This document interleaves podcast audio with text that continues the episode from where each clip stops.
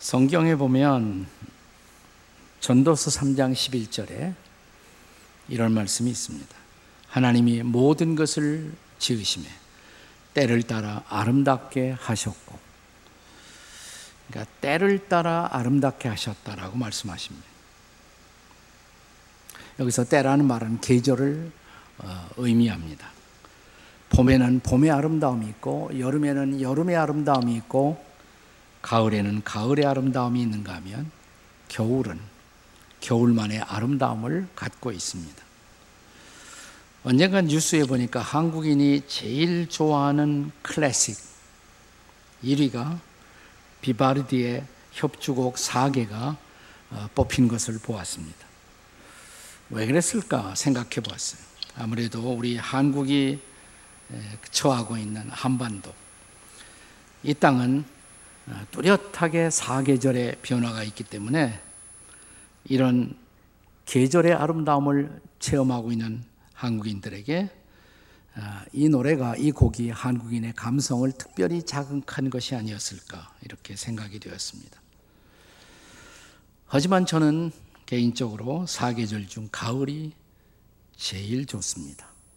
저는 가을의 남자입니다. 예. 왜냐하면 우리가 이 가을철에 한가위가 있어서 어떤 풍성한 느낌을 받게 되고 가을은 특별히 축제의 계절이기 때문에 더 그렇습니다. 이 비바르디의 사기에도 가을 편에 보면 수학의 계절을 노래하고 있습니다. 예, 일악장이 가을 편 일악장이 마을 사람들은 춤과 노래로 수학의 즐거움을 기뻐하고 노래한다. 이렇게 시작이 되지 않습니까? 지난 시간에 저는 이스라엘의 7대 절기를 소개한 바가 있습니다. 그런데 7대 절기 가운데 4개의 축제는 봄에 있어요. 6월절, 무교절, 초실절, 오순절. 이건 봄철에 있습니다. 그런데 나머지 세 개의 축제는 다 가을에 있어요. 그러니까 우리식으로 계산하면 9월과 10월에 세 개의 축제가 기다리고 있습니다. 이스라엘 달력에 보면 일곱째 달 그랬어요. 일곱째 달에 보통 그냥 셋더 더하기 하면 돼요. 그럼 우리나라의 10월입니다. 10월. 자, 이 계절에 이스라엘 백성들은 나팔절, 속죄일, 그리고 초막절 혹은 장막절 이 세 개의 계절을 축제를 지나게 됩니다. 오늘 민수기 29장을 펼치면 1절이 이렇게 시작되고 있습니다. 자, 29장 1절입니다. 같이 읽습니다. 시작. 일곱째 달에 이르러는 그달 초하루에 성회로 모이고 아무 노동도 하지 말라. 이는 너희가 나팔을 불라리라. 그래서 민수기 29장을 좀 나눠 볼 수 있다면 29장 1절부터 6절까지는 나팔절이에요. 혹은 나팔절을 다른 말로 신년이라고 할 수가 있습니다. 그리고 29장 7절부터 11절까지가 속죄일 혹은 대속죄일. 그리고 29장 12절부터 마지막까지가 초막절 혹은 장막절이라고 할 수가 있습니다. 사실 그래서 이스라엘의 모든 명절, 모든 축제는 다 감사절이라고도 할 수가 있어요. 하지만 특별히 가을철에 벌어지는 세계의 명절, 세계의 축제는 무엇을 감사하라고 우리에게 가르치고 있을까요? 자, 아름다운 맑은 가을 하늘 아래 펼쳐지는 세계의 축제를 통해서 하나님이 가르치는 감사의 레슨을 함께 살펴보고자 합니다. 첫째, 나팔절의 레슨입니다. 나팔절의 레슨. 자, 우리가 성경에 보면 음, 이 절기를 티스리 월 혹은 일곱 번째 달 그랬습니다. 1일. 이스라엘 달력으로 7월 1일. 우리 달력으로 말하면 10월 1일이라고도 할 수가 있습니다. 나팔을 부는 것으로 시작이 됩니다. 그래서 Feast of Trumpet, 나팔절 이렇게 부르기도 하고요. 또 이것은 신년의 시작을 뜻하기 때문에 히브리 사람들은 이것을 로시하 샤나, 네, 로시라는 말은 본래 머리란 말입니다. 샤나 그 해의 머리 한 해의 머리 로샤 샤나 로샤 샤나라고 부릅니다. 이스라엘 백성들은 나팔을 길게 불어 그날을 기념하고 안식의 날을 선포함으로 신년이 시작되는 것입니다. 원칙적으로 하루이긴 하지만 축제를 위해서 보통 한 이틀간을 신년 축하와 감사의 날로 지킵니다. 어, 인생이란 도대체 뭘까? 제가 종종 음, 제 나름의 인생의 정의는 언제나 이렇습니다. 하나님이 당신의 뜻을 이루고자 우리들에게 맡겨주신 시간의 길이 그게 바로 인생이 아닐까. 하나님이 당신의 뜻, 하나님의 뜻을 이루고자 우리에게 맡겨주신 시간의 길이 그것이 우리가 사는 인생이에요. 그러니까 새해가 되면 또 한 해 시간을 맡겨주셔서 인생을 살게 하신 하나님 앞에 감사함으로 이 절기가 열리는 것입니다. 자, 본문 2절을 보겠습니다. 본문 2절 같이 읽습니다. 시작. 너희는 숫송아지 한 마리와 순양 한 마리와 1년 되고 흠없는 순양 일곱 마리를 여호와께 향기로운 번제물로 드릴 것이며 고대 이스라엘 월삭의 날 월삭은 한 달의 첫째 날이라고 그랬죠. 그날도 나팔을 불어요. 근데 나팔을 짧게 붑니다. 그날은. 하지만 신년에는 나팔을 길게 불어 이날의 특별함을 백성들에게 상기시켰습니다. 자, 유대 전승에 의하면 이 신년 혹은 로시 하샤나 그랬죠. 로시 하샤나 발음이 어렵지만 한번 따라서 해봐요. 로시 하샤나 네 이게 신년이에요. 신년에서부터 속죄일 속죄를 욤 기프루 이렇게 말합니다. 이때까지가 꼭 열흘간입니다. 열흘간. 그래서 열흘 동안을 아, 유대 백성들은 경외의 날 혹은 경외의 시간이라고 부릅니다. 자, 이 기간 동안에 하나님은 각 사람들의 어떻게 인생을 살고 있나, 그들의 행동이 기록된 책, 그것은 심판의 책이기도 한데 심판의 책을 열어보시는 때라고 생각을 합니다. 큰일 났죠. 거기 보면 다 우리 께다 거기 들어가 있으니까. 그래서 신년 새가 되고 첫날 오후가 되면 사람들은 강으로 가요. 내로 가거나 혹은 우물로 갑니다. 물가로 가요. 거기서 참회의 기도를 올립니다. 그때 사용되는 성경 구절은 대표적으로 미가서 7장 19절의 말씀입니다. 한번 같이 읽겠습니다. 다 같이 시작. 다만 우리를 불쌍히 여기셔서 우리의 죄악을 발로 밟으시고 우리의 모든 죄를 깊은 바다에 던지시이다. 우리의 죄를 바다에 던지소서. 그 죄가 다시 떠오르지 않도록. 그러니까 용서해 달라 이 말이에요.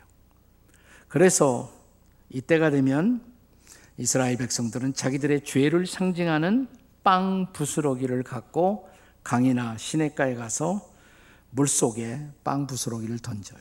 이렇게. 내 죄가 이렇게 떠내려 간다고. 다시는 이 죄가 어, 떠오르지 않도록. 그래서 이 기간을, 신년 기간을 자기 참회 혹은 자기 정화의 시간으로 맞이하는 것입니다. 저는 좋은 전통 같아요. 새해를 맞이할 때 아, 나의 모든 죄를 용서하시고 하나님 새롭게 인생을 살게 해달라고 진지한 시간입니다.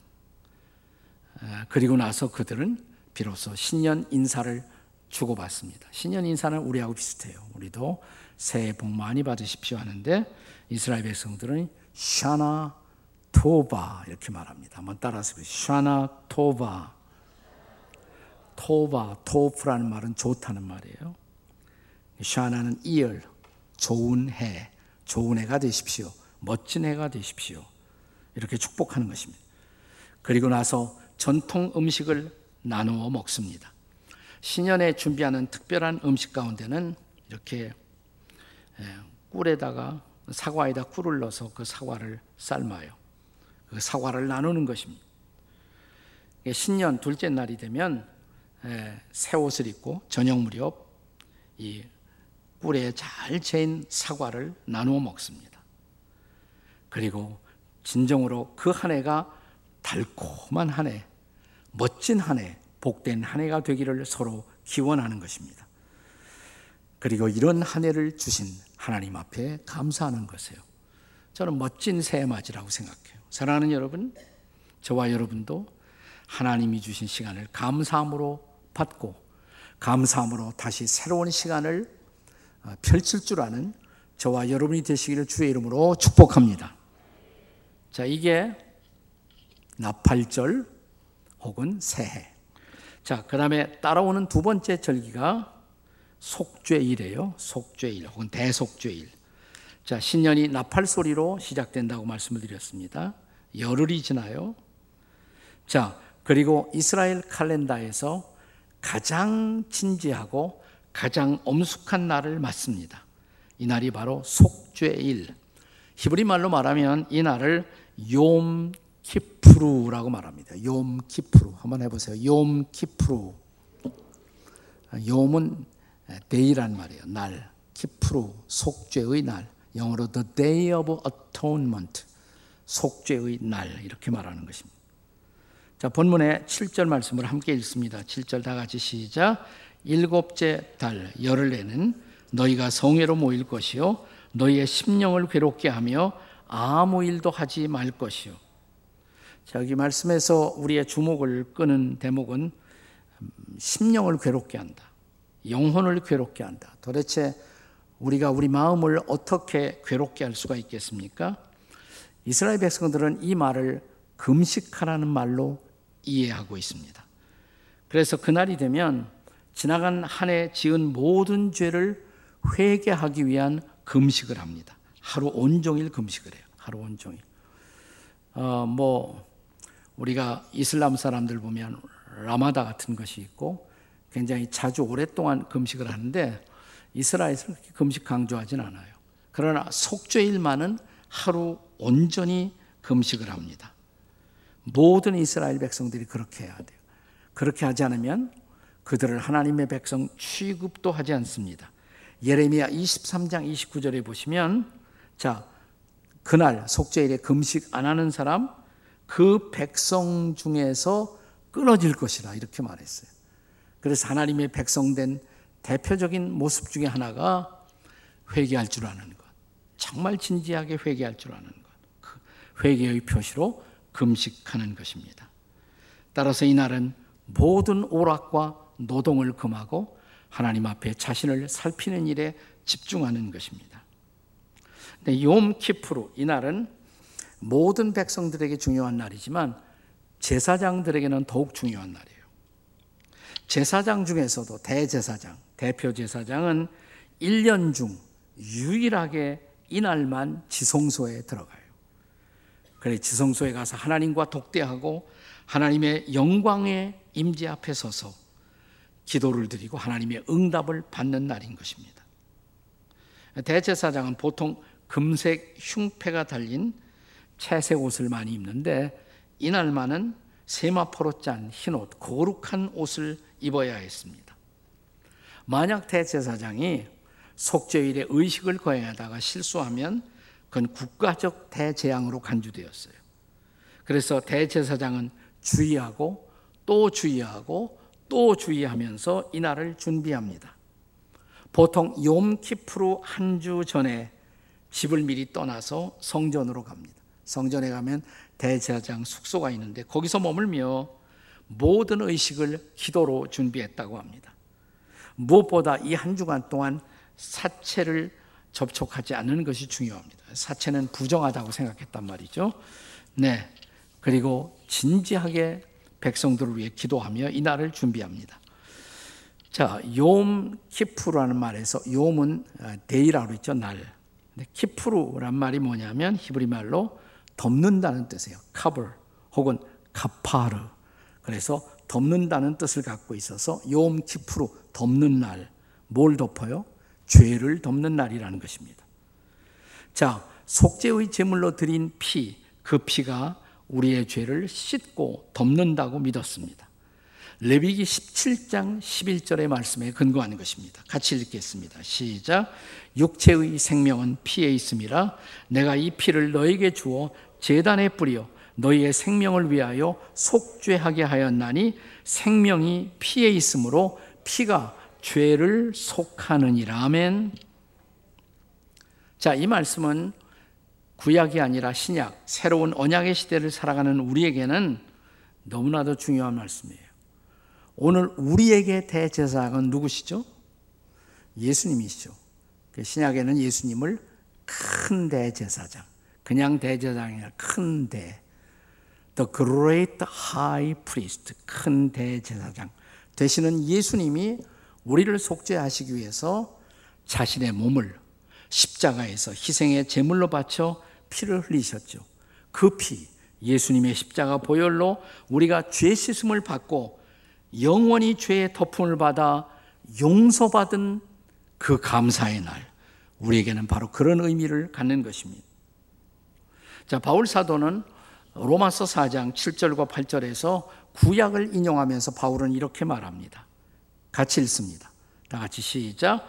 불법의 사함을 받고 죄가 가리워짐을 받는 사람들은 복이 있고 주께서 그 죄를 인정하지 아니하실 사람은 복이 있도다. 네. 최고의 복이 뭔지 아세요? 내 죄가 가리움을 받는 것, 용서받는 것. 더 이상 하나님이 나를 죄인이라고 심판하지 아니하시고 나를 받아주시는 것. 인생을 살면서 인생이 누리누릴 수 있는 최고의 행복은 창조자요, 심판자이신 거룩하신 하나님 앞에서 우리의 죄가 덮여지고 용서받은 자로 살아갈 수가 있다는 행복인 것을 여러분 믿으시기 바랍니다. 예수님 때문이죠. 우리의 속죄의 어린 양 되신 예수님의 대속의 은총 때문인 것입니다. 자, 그래서 구약의 백성들은 이 속죄일에 금식하면서 하나님이 생명책에서 그들의 이름을 지워지지 않도록 기도하곤 했습니다. 근데 우리는 그렇게 기도할 필요 없어요. 자, 신약 시대에는 우리의 이름이 한 번 생명책에 기록되면 절대로 지워지지 않습니다. 여러분 생각나십니까? 예수님이 제 아들을 둘씩 둘씩 짝을 지어 전도하러 내보내셨어요. 전도하고 돌아옵니다. 예수님 앞에 전도 보고를 합니다. 자, 전도하다가 귀신 들리는 사람을 만나서 귀신을 어, 향해 명령했더니 귀신이 쫓겨나고 아마 그게 제일 인상적인 것 같아요. 이런 놀라운 일들이 벌어졌습니다. 그랬더니 그 순간 예수님이 이렇게 말씀하시죠. 누가 보면 10장 20절의 말씀입니다. 다 같이 읽겠습니다. 시작. 귀신들이 너희에게 항복하는 것으로 기뻐하지 말고 너희의 이름이 하늘에 기록된 것으로 기뻐하라. 아멘. 우리의 이름이 하늘나라에 기록되어 있다는 거예요. 믿으십니까, 여러분? 하늘나라 생명책에 내 이름이 하나님의 용서받은 자녀로 기록되어 있다는 것입니다. 따라서 구약의 속죄 일은 오늘의 신약 시대를 살아가는 우리에게는 예수 그리스도로 말미암은 속죄의 큰 은혜, 큰 기쁨을 감사하는 절기가 되어야 할 줄로 믿습니다. 이번 한 주간 추수감사 행사하고 다음 주일 추수감사 주일인데 감사의 것 가운데 최고의 감사, 가장 중요한 감사. 하나님, 나 같은 사람의 죄를 용서하시고 제 죄를 씻어주시고 덮어주시고 주의 자녀로 삼아주셔서 감사합니다. 이 감사가 넘치기를 주의 이름으로 축원합니다. 그리고 이제 세 번째, 그 다음에 초막절이란 말이죠. 혹은 장막절. 초막절의 레슨. 초막절을 Feast of Tabernacle. 예, 초막절, 장막절.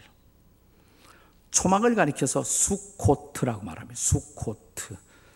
다 같이 수코트. 단수로 말하면 수카예요. 다 같이 수카.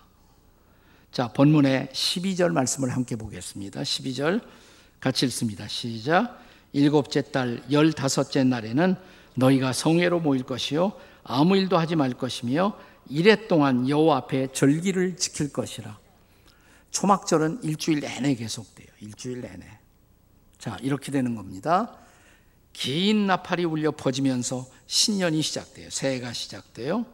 열흘이 지납니다. 무슨 날? 속죄일. 그리고 속죄일을 지나고 나서 이제 바로 다가오는 절기가 초막절이에요. 장막절을 맞이하는 것입니다. 저는 이 세 개의 절기는 구속사 쪽으로 볼 때 예수 그리스도의 재림과 깊은 연관을 맺고 있다고 생각합니다. 신약에 보면 예수님의 재림의 중요한 사인은 천사장의 나팔 소리와 함께 그분이 다시 오신다. He's coming back. 다시 오신다. 데살로니가전서 4장 16절 말씀을 같이 읽겠습니다. 다 같이 시작. 주께서 호령과 천사장의 소리와 하나님의 나팔 소리로 친히 하늘로부터 강림하시리니 그리스도 안에서 죽은 자들이 먼저 일어나고 자 나팔절 속죄일 속죄일은 괴롭히는 날이에요. 근데 그 사이에 자 책을 보고 하나님이 우리를 심판하시기 때문에 진지한 참회가 필요하다는 것이죠. 속죄일이 끝났어요. 이제 뭐가 시작됩니까? 초막절, 즐거운 초막절이 시작되는 거예요. 자, 나팔 소리와 함께 예수님 강림하시고 다시 오시고 죽은 자들이 일어나요. 뭐 할까요? 심판받아요. 심판받아요. 그래서 어떻게 돼요? 악인들은 영원한 형벌을 받을 것이고 그리고 구원받은 의인들은 초막절의 기쁨, 영원한 천국의 기쁨을 누리게 되는 것입니다. 자, 이 사실을 성경의 마지막 책 요한계시록 거의 마지막 장 20장 16절이 어떻게 기록합니까? 12절 먼저 보겠어요. 요한계시록 20장 12절 말씀 먼저 다 같이 시작. 죽은 자들이 자기 행위를 따라 책들에 기록 한 대로 심판을 받으니 예, 그 책들에 기록한 대로 우리가 이제 심판을 받는 거예요. 자, 결과가 뭘까요? 심판의 결과. 자, 계시록 20장 15절입니다. 다 같이 읽겠습니다. 시작. 누구든지 생명책에 기록되지 못한 자는 불못에 던져지리라. 아멘. 그러니까 생명책 기록된 자는 절대로 지옥 안 간다 이 말이죠. 네. 생명책에 그 이름이 기록된 사람들은 그러면 뭐 하겠습니까? 주님 다시 오시고 나서 그분과 함께 왕노로 타는 것이에요. 그분과 함께 영원한 기쁨을 누리는 것입니다. 그것이 바로 천국이에요. 천국의 기쁨. 그래서 초막절은 바로 천국의 기쁨을 상징하는 절기라고 할 수가 있습니다. 우리가 레위기 23장 40절에 보시면 자, 초막절을 어떻게 이제 시작하느냐 같이 읽어 보세요. 다 같이 시작. 첫날에는 너희가 아름다운 나무 실과와 종려나무 가지와 무성한 나무 가지와 신의 보드를 취하여 너희 하나님 여호와 앞에서 이래 동안 즐거워할 것이라. 예. 나무실과 종려나무, 밤추리, 신의 버들 이런 것들을 다 취해 갖고 일주일 동안 즐거워하는 절기예요. 근데 그 버들을 취하고 또 나무를 가지고 그들이 제일 먼저 하는 것은 뭐냐면 초막절이 되면 초막을 만들어요. 초막을 만듭니다. 아, 여러분들이 만약 이스라엘 성지 순례를 10월 달에 할 수가 있다면 여러분이 이 초막절을 지키는 모습을 지금도 계속되고 있어요. 지금도 그대로 볼 수가 있어요. 네, 어떤 사람들은 자기 집 옆에다가 작은 천막 이런 나무가지 버들을 엮어 갖고 작은 천막을 집 옆에다 만들기도 하고 옥상에다 만드는 사람도 있어요. 호텔에 가면 호텔 옆에도 이렇게 그런 천막 버들 나무가지 이렇게 갖고 옆에다 만들어 놔요. 이걸 수카 혹은 복수용으로 수코트라고 말하는데 초막에서 초막을 사람들이 방문해요. 서로 방문하고 노래하고 예배하고 음식 먹고 피차에 즐거워하는 것입니다. 속죄일이 끝나자마자 이 초막을 만들기 시작합니다. 나는 여러분들이 한번 일생에 한 번쯤은 10월 달에 초막절에 가서 이스라엘에서 초막절을 즐거워하는 그 모습을 보셨으면 좋겠어요. 계절이 좋은 우리처럼 좋은 가을철이잖아요. 추수의 보름달이 둥실 떠오르고 가을 하늘 청명한 그 석양역 예루살렘 언덕을 비추고 있는 부드러운 달빛 집집마다 켜져 있는 메노라 촛불의 그 아름다운 모습은 우리의 숨을 먹게 멋게 할 정도입니다. 그 노란 불빛이 도처에 예루살렘은 전체가 다 석회암이에요. 라임스톤. 그러니까 석양의 광채와 어울려서 빛나는 그 모습은 문자 그대로 천국이에요. 천국. 가고 싶죠. 예? 예. 한번 갔다 오세요. 그 돈 많은 사람들이 가는 거 아니에요. 마음의 소원을 품고 기도하고 적금하시고 그러면 어느 날 그때가 올 줄로 믿습니다. 또한 할 것은 이동원 목사가 그때까지 죽지 않도록 하셔야 예, 여러분들이 저와 같이 갈 수가 있겠죠. 자, 초막절의 클라이맥스, 절정이 뭐냐? 그 절정은 제사장들이 실로암 못에 가서 물을 길어요. 길어다가 이제 와갖고 이제 보통 때는 예루살렘 재단을 매일 한 바퀴씩 돌아요. 한 바퀴씩. 근데 초막절 끝날 이날을 큰 날이라고 그랬어요. 명절 끝날 큰 날. 그날은 재단을 일곱 바퀴 돌립니다. 그리고 마지막 일곱 바퀴를 돌면서 큰 소리로 제사장들이 외칩니다. 호세안나 라바 이렇게 외쳐요. 호세안나 라바 위대한 구원의 주님. 위대한 구원의 주님 그런 뜻입니다. 다 같이 호산나 라바 정확하게 하면 호시안나 이렇게 정확하게 말하면 그렇게 발음을 하는데 네, 위대한 구원의 주님 그렇게 외쳐요. 여러분 신약에 보면 요한복음 7장에 명절 끝날 곧 큰 날에 예수님이 거기에 등장하십니다. 그러니까 초막절 마지막이에요. 마지막 날에 등장하신 거예요. 그리고 요한복음 7장 38절에서 뭐라고 외치셨어요? 초막절의 설교예요. 예수님의 설교. 다 같이 시작. 누구든지 목마르거든 내게로 와서 마시라. 나를 믿는 자는 성경의 이름과 같이 그 배에서 생수의 강이 흘러나리라. 아멘. 감동적인 설교죠. 인생이 얼마나 목말라면서 살아요. 근데 목마른 자들은 내게로 오라고. 제사장들이 상징적으로 물을 재단에다 막 붓는단 말이죠. 보기만 해도 풍성하잖아요. 너희 목마른 자들아 내게로 오라. 이렇게 너희의 목마름이 해갈되리라 이 말이에요. 여러분 무엇으로 인생의 목마름을 해소할 수가 있겠습니까?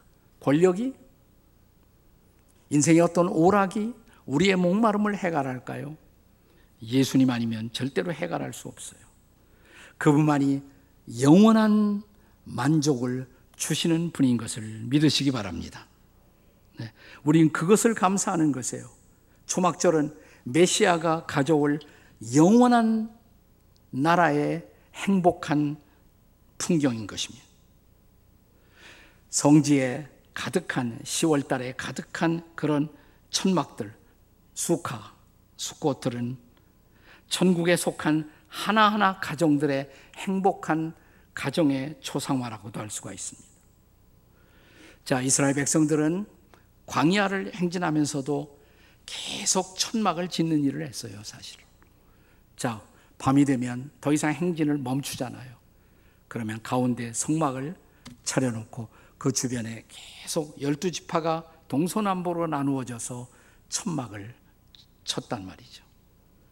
그 쑥하는 바로 그런 천막을 상징하는 거예요. 하나하나가 바로 자기들의 집이죠. 쑥하 하나가, 하나가 내 집입니다.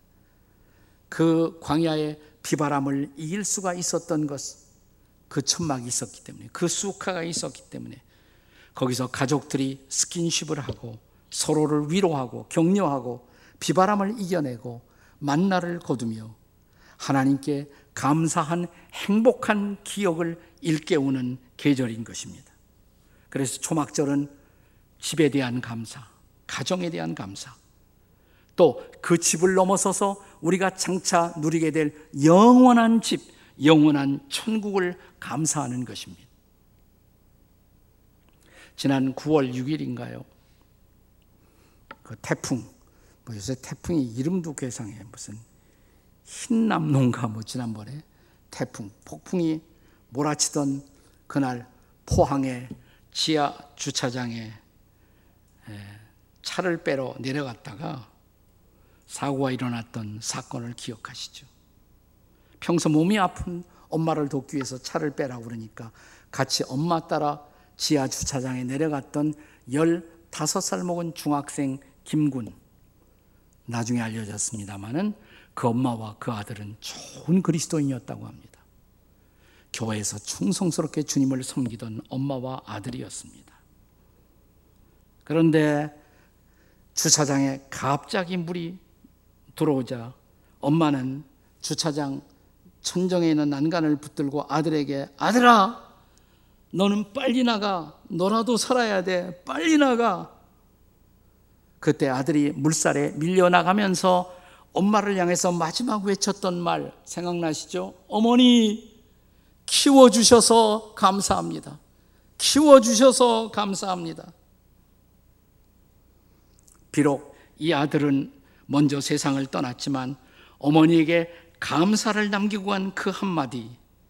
이것은 고통 속에 들여진 진정한 감사의 제사가 아니었습니까?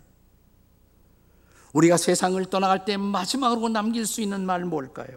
우리 하나님을 향하여, 예수님을 향하여, 주님, 정말 감사합니다. 그리고 사랑하는 우리에게 가정을 주셔서 내 아내에게 남편에게 그리고 하나님 우리에게 교회를 주셔서 감사합니다. 이 감사할 수 있을까요? 광야 같은 이 세상에서 아직도 살아야 할 이유 우리가 저 천국의 소망을 바라보면서 잠시 사는 짧은 동안의 광야 생활에서 감사를 놓치지 않고 감사로 우리의 발걸음을 스텝을 만들어가는 저와 여러분이 되시기를 주의 이름으로 축원합니다. 기도하시겠습니다.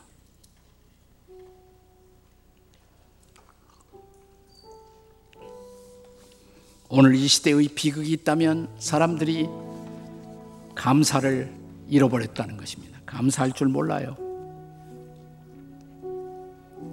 교회에 대한 감사도 모르고, 가정에 대한 감사도 모르고, 부모에 대한 감사도 모르고, 하나님께 대한 감사도 모르고, 이 한 주간 감사가 회복되는 시간이 되었으면 좋겠습니다. 조용히 여러분의 가슴에 손을 대고 하나님 다시 감사로 채워 주십시오. 내 가슴에 가슴 뿌듯한 감사로 다시 채워 주십시오. 감사를 회복하는 은혜가 있게 해 주시옵소서. 주님, 우리 부르짖고 함께 같이 기도하시겠습니다. 주님, 우리가 감사를 회복하게 도와주시옵소서.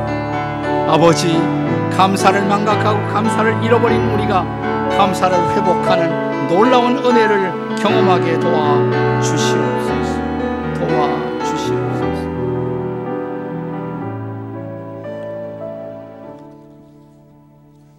감사를 잃어버렸던 우리들입니다. 용서해 주십시오. 다시 감사를 회복하게 하시고 감사로 남은 인생의 발걸음을 만들어가는 우리가 되게 주시옵소서. 하나님을 인하여 감사, 예수님을 인하여 성령님을 인하여 감사하게 하시고, 우리에게 가정을 주신 것, 부모를 주신 것, 나에게 사랑스러운 내 반려자를 주신 것 감사하게 하시고, 우리의 영적인 가정인 교회를 주신 것 또한 감사하게 도와 주시옵소서. 예수님의 이름으로 기도합니다. 아멘.